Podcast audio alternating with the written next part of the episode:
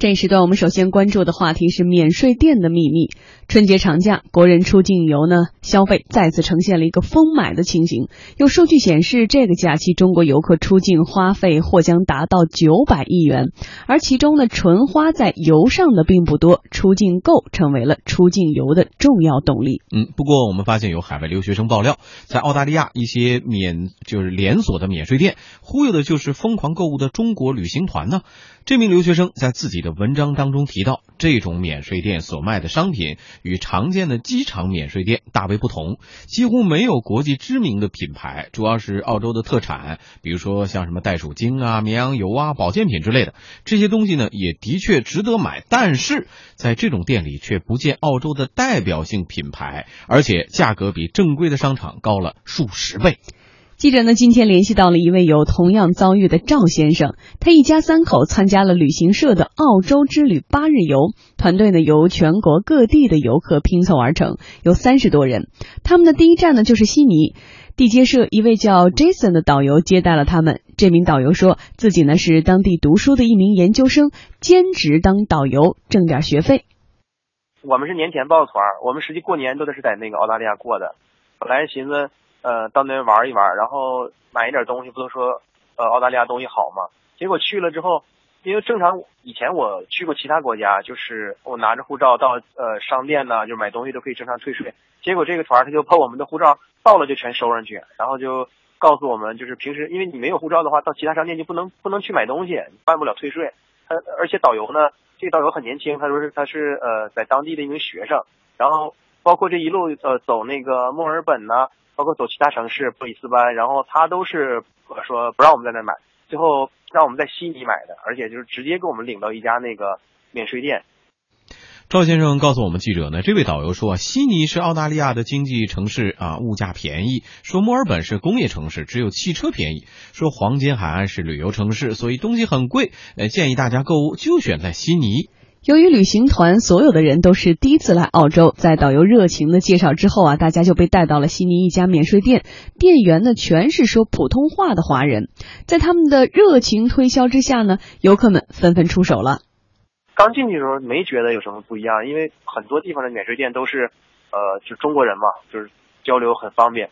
也很热情。呃，我们就是在那儿买的那个保健品和那个羊毛，尤其是那个保健品，它。澳大利亚不是深海鱼油有名吗？我们进去之后，他先给我们，呃，在这柜台前有有那个座位，一个一个座位让我们全坐下，给我们讲讲这个深海鱼油怎么好怎么好，然后呃让我们买的，包括那个澳洲的羊毛，我就是我们家自己是三口人花了呃八万多块钱，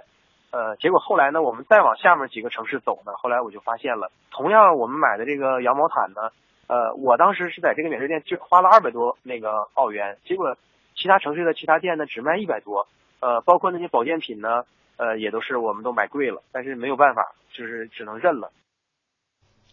嗯，呃，一位导游通过微信告诉我们的记者啊，据他了解呢，一些免税店可以掌握全团人的消费记录，哪一站买过什么，整个团购物能力怎么样，免税店了解的清清楚楚。第一站的价格一般都是最贵的。一位澳大利亚留学生微信上回复记者说啊，很多国内的女游客最喜欢的礼品呢，大都是绵羊油。事实上呢，在墨尔本的各大百货商场、超市以及护肤品专营店的货架上，根本就见不到绵羊油的踪影。换句话说，澳大利亚人平时不用绵羊油。嗯，除此之外呢，免税店还有为中国游客量身定做的商品供应。比如说，很多中国东北地区的游客就喜欢买这个羊毛被和羊毛鞋。然而，在澳大利亚本土啊，这羊毛靴和羊毛被。消费的并不太多。嗯，这位赵先生啊，也带回了不少的羊毛被和羊毛鞋。不过回到家他就傻眼了，暖气一来，盖上羊毛被热得上火，厚重的羊毛靴穿在脚上热得难受。赵先生说，这种鞋呢，只适合在阿拉斯加或者是北极、南极这种地方穿哈。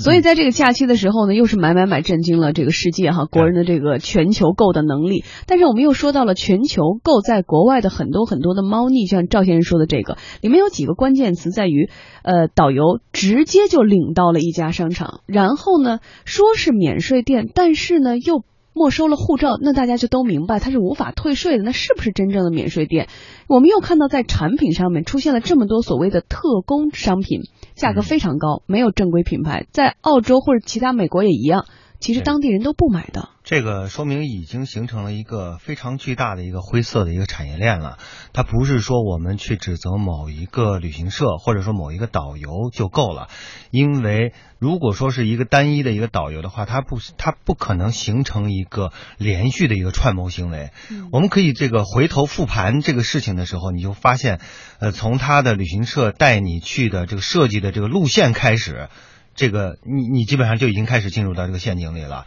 然后再到这个购物的景点，也许他给你弄给你介绍一个不怎么样的景点，这个景点是可去可不去的，最后导游肯定会告诉你说这个景点可能比比你们国内的还要差，啊，还不如咱们去买点东西，买点货真价实的东西。最后呢，利用了呃这些消费者的这种呃对。对当地人生地不熟这种信息不对称的这种劣势，然后就步入了他们设计好的一个陷阱，而且甚至在购买的过程中，就是你在上当受骗的过程中，你都是用一种很好的体验再去上当和受骗，心甘情愿。对。最后呢，也许你回来之后，你才突然发现这个事情是真的是上当受骗了，而且，这个也许你买的这个这里边分两种情况，一种情况是说可能运气比较好，他给你买的东西卖的东东西只不过是价格贵一点，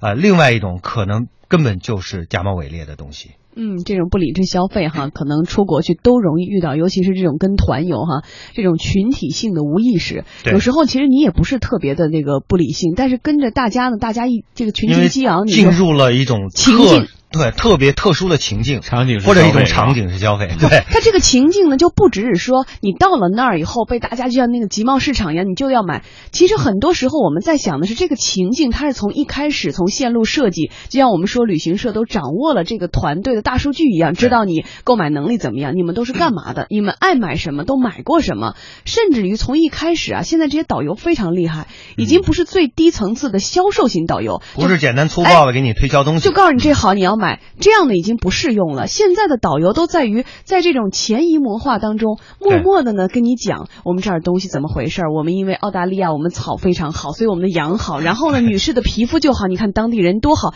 等到这个一路这么洗脑过来哈，到了那个既定的场景之后，你就自然而然就花钱了，心甘情愿，因为你也想有那么好的皮肤。因为我甚至我在我有个旅行经验里面，就是跟团游的时候，就发现这个团里面真有那个特别不理智的人，消费买这个东西，最后卡刷爆之后呢，赶紧紧急给国内的 发卡行打电话，然后申请加额度。额度。对，这就已经到了什么程度了？对，所以说他真的是。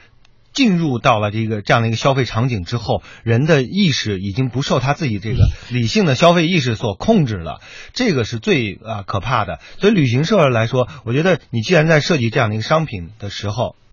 你你有这个天生的信息的这个。呃，优势。那么，我们的相关的法律机构也好，我们的消费者保护机构，应该在这个旅行社的旅行的这个过程中，对于条款还要进一步的进行明细，约束这个旅行社方面的一些这个。所以，在这个自律或者是监管上，就要下更大的力气。但是说回来，像这种情感式消费、情感式销售，就是销售的最高的一个阶段。说到这个感性或不理性的人抗拒不了。就我们刚说这赵先生，他他自己自己都说啊，他平时购物是一个特别理。性的人啊，但是导游的洗脑和导购的介绍也让他放松了警惕。嗯，呃，另外一位澳大利亚当地免税店华人工作人员就说呢，他们店里经常在春节期间搞中国年活动，针对的就是中国消费群。我们免税店这每年逐渐每年其实都有新中国新年一个那个 special event，啊，专门就中国针对中国新年的一个那个活动，啊，只是说今年做的比较大，因为我们觉得，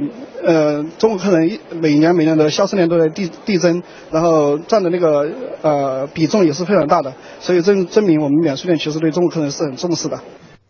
这位赵先生还提醒说：“哈，出游的时候呢，要谨慎小心，细心的识别导游的言语诱导，理性消费。其实呢，不仅是在澳大利亚，记者呢在百度贴吧呀、天涯这些网站上看到，中国游客在日本、韩国、泰国等多个国家呢，都遭遇过购物陷阱。游客赵先生说，此前呢自己在韩国旅游的时候，由于不懂韩文，买回来很多化妆品其实都是国内生产的，不是什么韩国品牌。”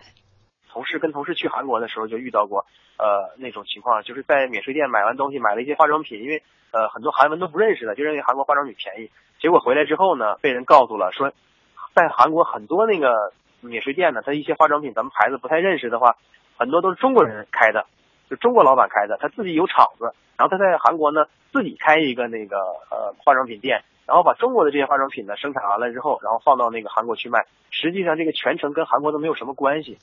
嗯，一位旅游业内人士就说了，国内旅行社与国外当地的免税店的确可能存在合作关系，因此消费者应该提高警惕，货比三家。如果消费者觉得免税店的商品质量或者是价格有问题，或者是质疑啊免税店的经营资质，那么可以向相关部门进行反映。嗯，但是说起来这非常的难。当你在国外旅游的时候，首先你人生地不熟，即使你发现了，你真的去投诉，你都不知道去哪儿投诉。对，而且这个牵扯一个跨境的这个问题啊，很多的消费质量问题，你的投诉是呃非常受波折的。然后呢，有语言不通，然后等等吧，呃这些问题啊，当然我觉得啊，这些问题表面上看着很复杂，但是如果我们的消保部门。考虑到我们这个国内的消费者有这样大的一个强烈的需求的话，我认为实际上也可以做一些工作，比如说和当地的消保部门进行一个联手的这样的一个合作，然后呢进行啊这个消费指引啊等等的，包括后期的这种投诉，可以把所有的收集，因为我们现在通过互联网的技术是完全可以做到这一点的。以前的话，可能每单个的去呃寻找这样的这个呃投诉的这个渠道是非常困难的，但是现在通过。技术能够解决的问题，而且相应的商机也可能也存在在这里面。我带你去替你去打这个跨国消费的官司，然后进行收取合理的费用，我认为也是可以做到的。所以我觉得这个事情实际上对于中国的消费者也好，包括监管机构。都是提出了一些新的事情发生之后，这是一条路。那往前再追溯呢？这些呃很多是国内的代工厂生产的，然后这些国人在国外开了这家免税店，跟当地的旅行社打好了关系，然后就专门把你带进去，把你关在里面，让你买东西。从源头上来说，应该谁来负这个责任？源头上来说，当然这个国内的旅行社可能就是受，就是要要承担很大的一个责任，因为实际上在我们复盘这个过程中，发现旅行社。在开始的时候，这个这个整个这个所谓的骗局，或者说在整个消费陷阱中，旅行社实际上是部分知情的。所以呢，如果说我们从呃国内对于这些呃事件最精心复盘之后，把这些不良的不良记录的旅行社啊给它单独列出来的话，我相信这种行为就会有可能收敛一些。所以，当去国外买东西的时候呢，不让你拿这个护照，或者说呢专门去一个全部都是中国人大卖场的时候，可能你可能就要谨慎小心了。